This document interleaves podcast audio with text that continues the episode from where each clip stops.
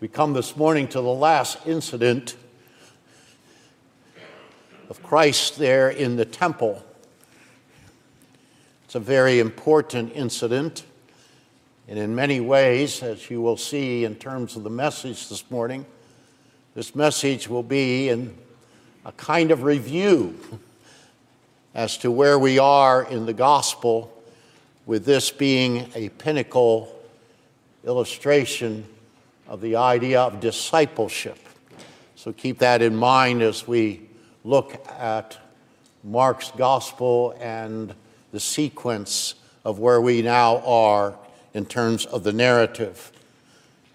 The widow's offering, chapter 12, verses 41 through 44. Listen carefully to the holy word of God.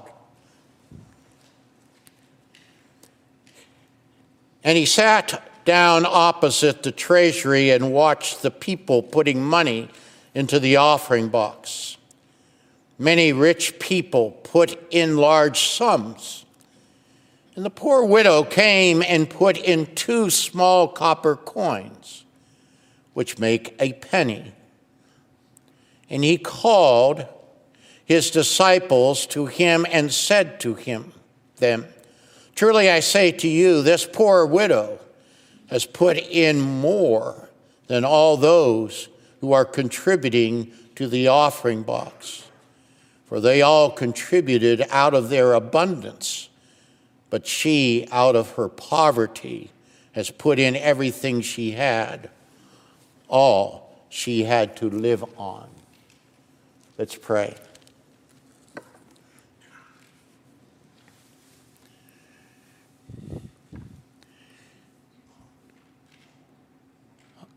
Our Lord and our God, we ask that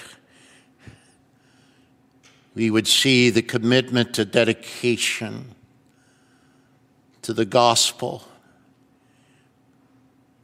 in this one who is before us.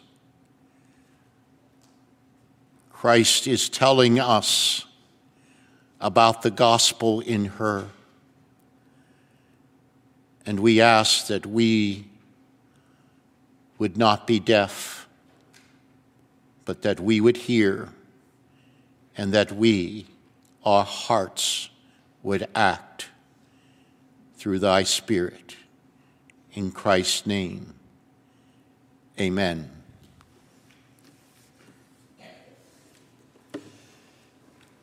Is the widow's offering a surprise to you in the sequence of Mark's gospel?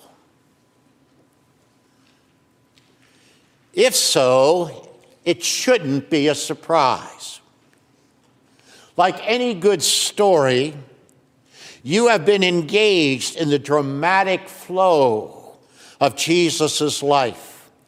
After all, Mark's gospel is about your Savior and you wish to learn more and more about Jesus, his gospel, his kingdom every day. You do not want a superficial relationship with Christ. You want a rich and strong relationship with Jesus. You want, a, you want the deep treasures of Mark's gospel in your heart so that you are overcome with gratitude for your Savior. In fact, you are against superficial, a superficial and hypocritical pious religion, which Christ condemns with respect to the scribes there in chapter 12, verses 38 through 40. For example, even putting it before us, those Christians who walk around acting godly when their heart is far from godliness? How about greeting others like one really cares about others, but in reality, one could care less? Once again, have you allowed the Holy Spirit as the final author of Mark's gospel to truly enrich the presence of Jesus in your heart and in your actions. Allow me to be more direct. Have you submitted to what Jesus has been teaching you in this gospel so that your faith is becoming sturdier, wealthier, and mature in Christ? And your daily walk is becoming sturdier, wealthier, and mature as a follower and a disciple of Christ? If your answer is no, then ask yourself why. What is going on in your life that you are closing your heart and mind to the Holy Spirit's presentation of Christ in Mark's gospel? Don't put the blame somewhere else. Address your own heart. Address your own walk. Address your own life. You are accountable before God for not permitting Christ to conform you more to his image from the pages of Mark's gospel. The Holy Spirit is placing Christ's life, the gospel, the kingdom before you so that you are without excuse to grow, to grow in a living relationship with Christ by participating in the very words recorded by Mark. For these words are the Word of God. You may ask this morning, why is Pastor Bill so direct concerning our personal, our personal engagement with Christ in Mark? Well, the reason is that this brief text about the poor widow's offering is crucial for our understanding of the gospel and for each life believing in Christ we must grasp as Christ's body as to why, in God's providence, this event appears at this point as Christ marches to the cross. Well, there are two central themes that Mark has focused upon so far in his gospel. First of all, true faith, saving faith in Christ. Secondly, what does a disciple and follower of Christ look like? Bartimaeus served as the pinnacle example of being a as being a person of saving faith. And now the poor widow serves as the pinnacle example of what being a follower of Christ looks like. On this Reformation Sunday, let us focus on these two themes that also dominated the understanding of the Christian by the reformers.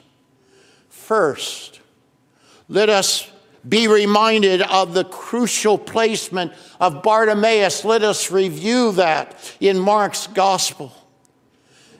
It is just prior to the entrance into Jerusalem, chapter 10, verses 46 through 52. Mark has been betraying Christ's disciples prior to the appearance of Bartimaeus as failing, as failing to grasp by faith the significance of Christ's mission. As the drama has been building throughout the gospel, for the clear evidence of saving faith on the part of Christ's disciples. Suddenly, just prior to Christ's entrance into Jerusalem, we are given a clear picture of what saving faith looks like. What does saving faith look like? What is it supposed to look like in your heart?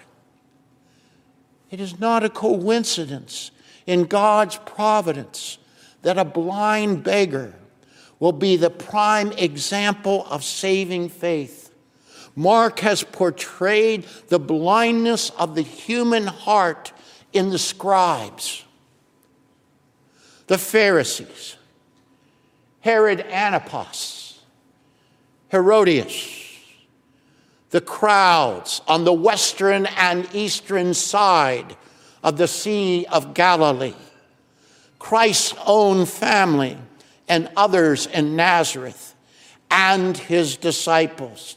Do you remember chapter 6, verse 52? When he says about the disciples, their hearts are hardened. Their hearts are hardened. They know not saving faith at this point. Mark has made the analogy often for us between closed hearts to believe in Christ and the blindness of the human eye. Bartimaeus consummates that theme. In Bartimaeus, the closed heart is opened in view that now he sees. Remember, Bartimaeus is the only person named by one's personal name in Mark's gospel who is healed. That is very significant. He stands out as the first person in Mark's gospel to refer to Christ's messianic identity as the son of David, even calling out repeatedly, Son of David, have mercy on me. Bartimaeus even uses the very intimate personal term for rabbi in referring to Jesus, not just the term rabbi that means the typical teacher and student relationship. Jesus, who knows the heart, sees into Bartimaeus' heart and declares to him within the hearing and sight of the disciples and the great crowd Go your way. Faith has made you well. Chapter 10, verse 52. And how does Bartimaeus respond?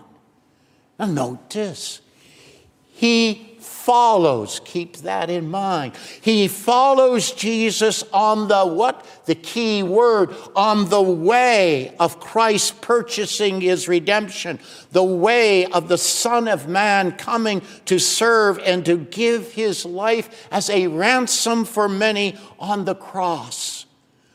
True saving faith, resting and trusting in Christ alone to cleanse the sinful heart is the sole means of being in Christ's kingdom. Since the first chapter of Mark's gospel, Christ has disclosed that the only way to enter the saving path, the way of salvation into Christ's redemptive activity, is by faith and repentance, the theme of the whole gospel in chapter 1, verse 15. Providentially, Bartimaeus is the incredible example of Mark's theme of faith and repentance as Jesus enters Jerusalem. Mark is asking his reader do you have eyes to see with a heart that is committed to Jesus Christ, the Son of God, the Son of Man, the Son of David, as the only, the only means of salvation and redemption of your soul? Of your soul. Well, there is a second theme in the ministry of Christ. That comes to dominate Mark's understanding of the gospel and salvation. It is the theme of discipleship. The way of salvation includes faith and obedience, the integration of faith and being a faithful follower of putting into action Christ's teaching. We saw that already already in terms of that integration in the life of Bartimaeus, have we not? This theme is a central focus of Christ's ministry after Peter's confession that Jesus is the Christ at Caesarea Philippi in chapter 8, verse 29. If you are going to confess with your lips and believe in your heart that Jesus is the promised Messiah to save you from your fallen condition of sin, then you'd better know what Christ requires for those who follow him as an expression in your life of the forgiveness of sin. There can be no separation between faith and how the believer in Christ conducts their life. In fact, to live the Christian life means to follow the life pattern that Christ has lived before us. You have heard again and again in this section from chapter 8, verse 31 through chapter 12, verse 40, previous to our text this morning, the theme of discipleship, which is specifically mentioned in chapter 8, verse 34 and 35. If anyone, if anyone would come, after me. Let him deny himself, take up his cross, and follow me. For whoever would save his life will lose it, but whoever loses his life for my sake and the gospel will save it. Three times after Peter's confession and before James in John's request for places of honor and his right and left hands in glory, Jesus maps out the pattern of his own, his own denying of self, his own service as self sacrifice for his people by virtue of suffering to exaltation. To be a follower of Christ is clearly mapped out before us in Christ Himself. It means that there is no desire to be the greatest in Christ's kingdom. If any of us has the desire to be first, we must suppress that desire and be last and a servant to all. A follower of Christ does not cause others to sin nor do they become captive to sin in their own body.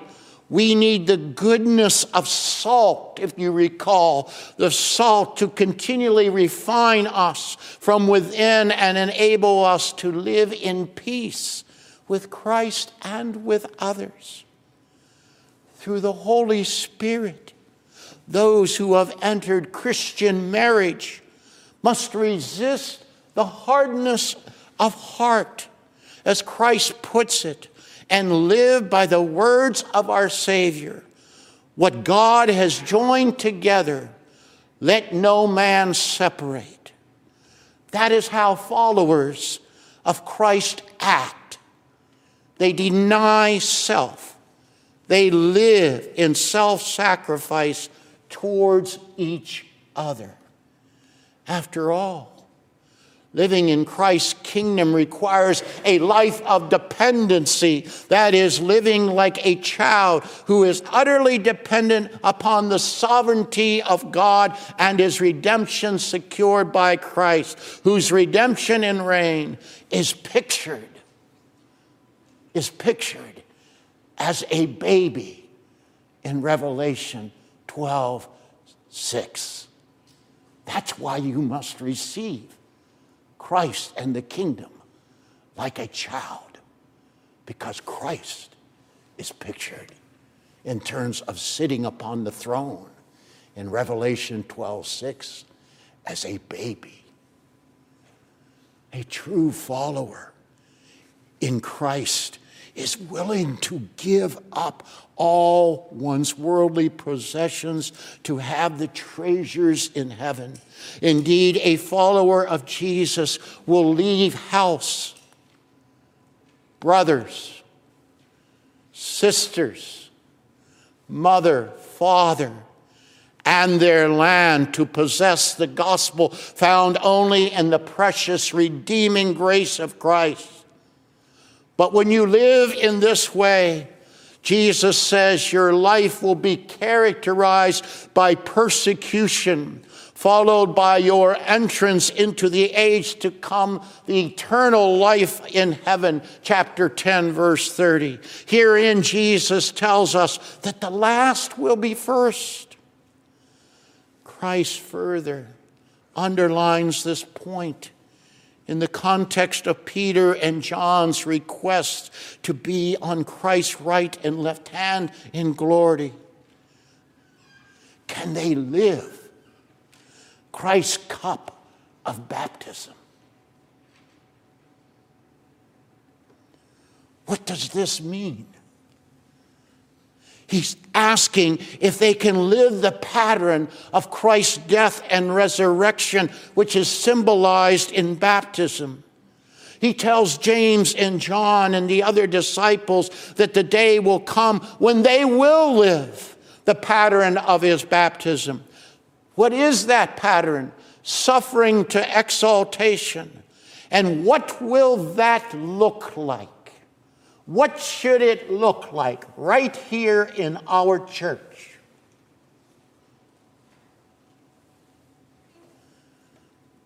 What should it look like right here? Whoever would be great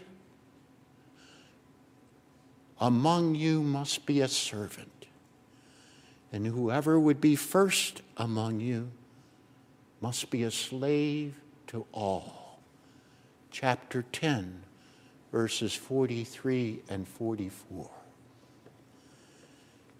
Yes. Are you willing to follow a king who rides a lowly colt into the prestigious, the most prestigious city in Israel, who condemns the apostasy and barrenness of their religious place of worship, calling it a den of robbers? Are you willing to embrace the condemnation of the Jewish religious establishment who has rejected Christ and embrace the chief cornerstone of a new sanctuary, a new sanctuary of worship Jesus Christ as a pilgrim on earth and a member of the kingdom of God in heaven, we will pay taxes to Caesar. We will live our earthly marriage as a picture of the heavenly marriage between Christ and the church and as those who are last, as those who live the pattern of Christ's death and resurrection, we will deny self and love the Lord with all our heart, soul, mind, and strength, and be a servant a slave to all by loving our neighbors as ourselves. And by the way,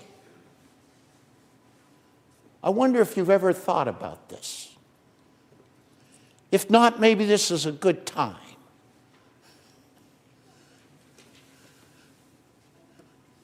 What does the phrase, as yourself, loving yourself, mean in the great commandment.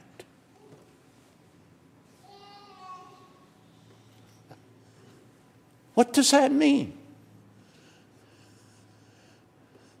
Does it mean you got to love yourself in terms of who you are, in terms of your fallen nature? Is that what Jesus is saying? What does that mean? It means loving yourself as you live in Christ's love for you and in you. Your love for Christ means that you receive in your heart the pattern of Christ's servanthood for you, his suffering to exaltation by the Holy Spirit being in you. You will love who you are only in Christ. Got it? Got it? To love yourself means to love the Christ who is in you. You are not loving yourself in your sinful nature. Rather, to repeat, you are loving the Christ who is in you. You will love others by the expression of Christ's death and resurrection in you. The world, just look at the world. The world has no such understanding of, the lo- of this love for God, for neighbor, and for oneself. Just look at the world.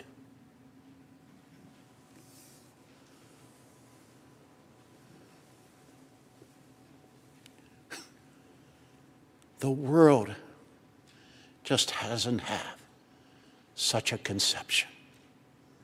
Christ's love for self will always be a love towards others in sacrifice,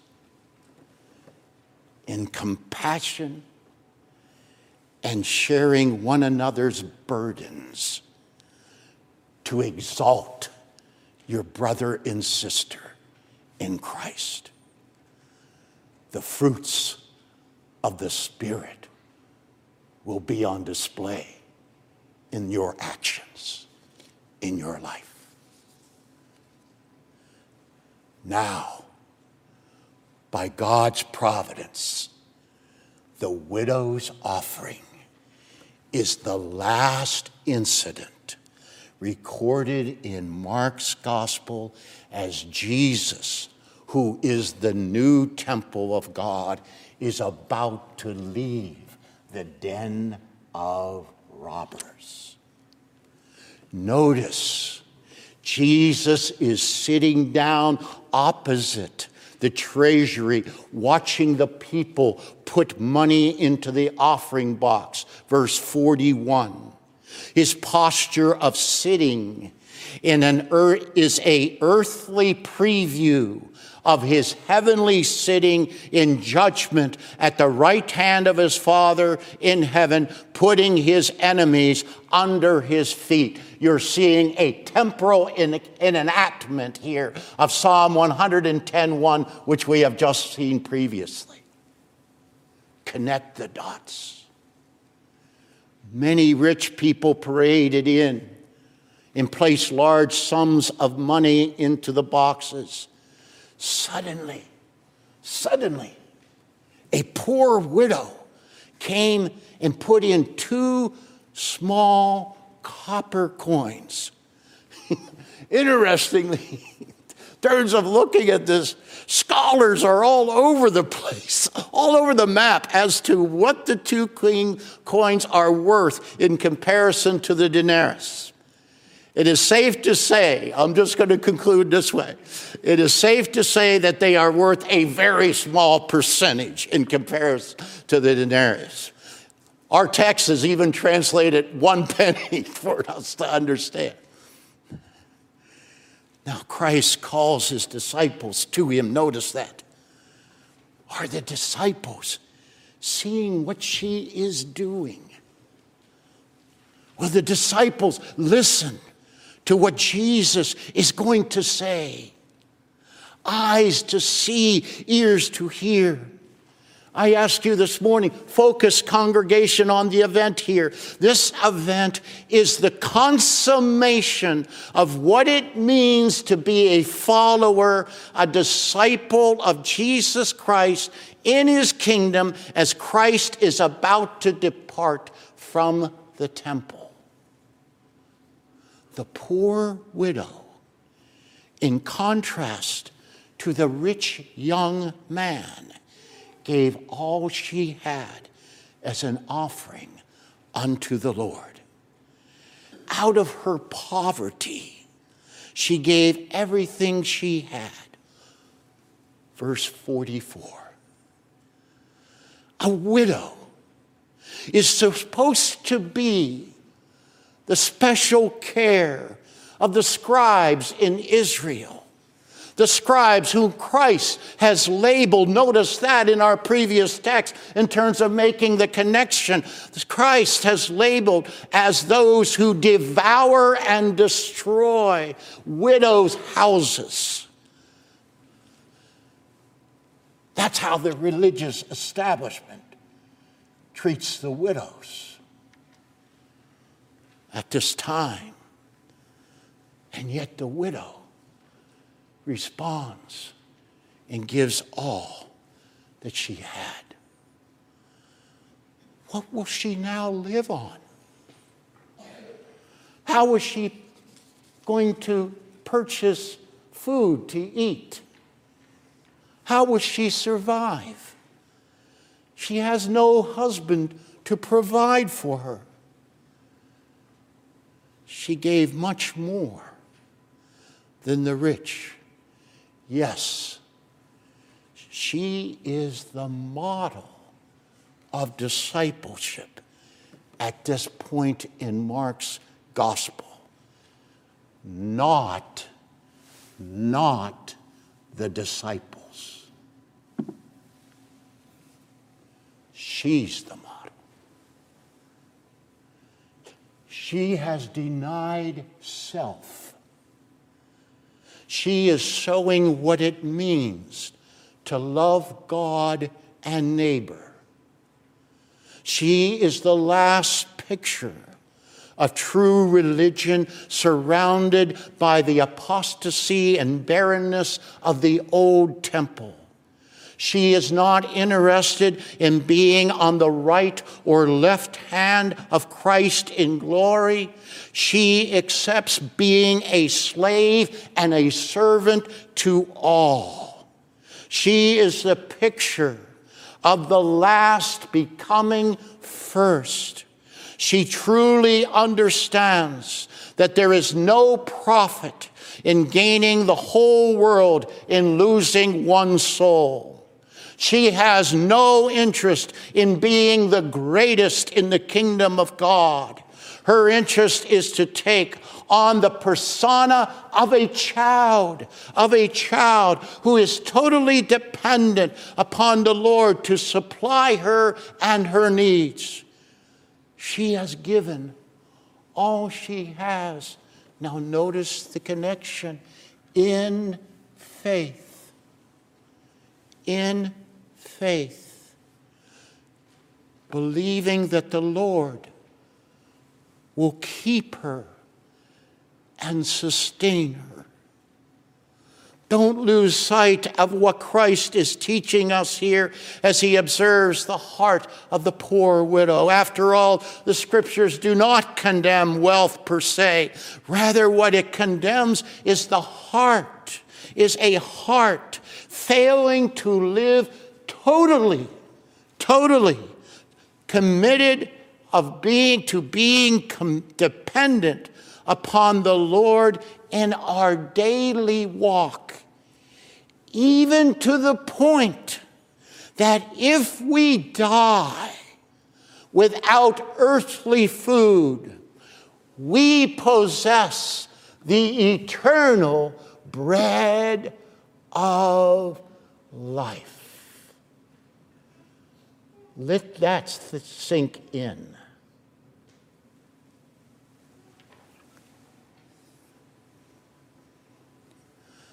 Such dependency attacks boasting in our lives.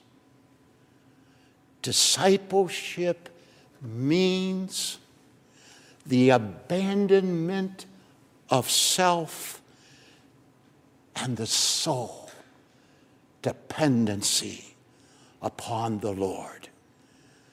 A path which receives the joy of salvation as we endure the path of suffering in this world unto exaltation in the next world.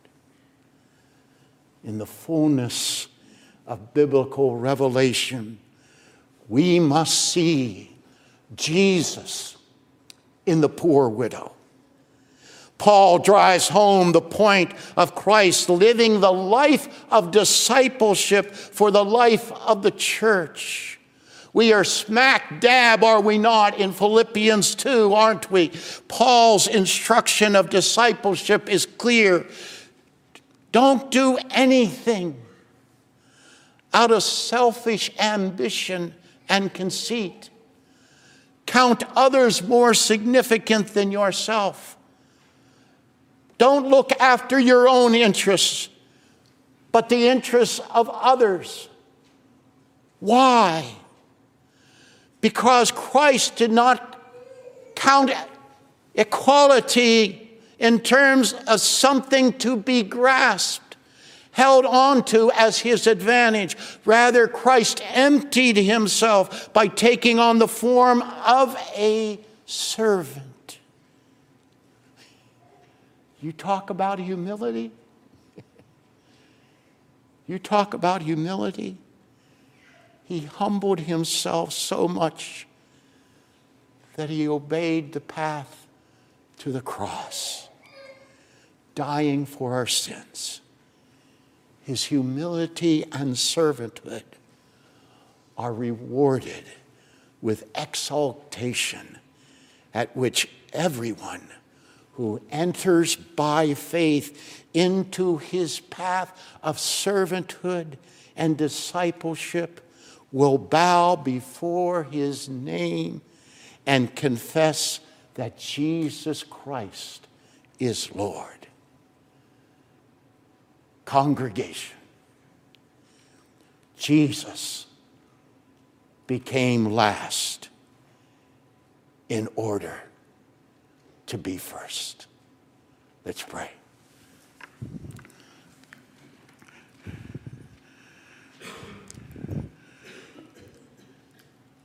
Our Lord and our God, we are so thankful for the Lord Jesus Christ,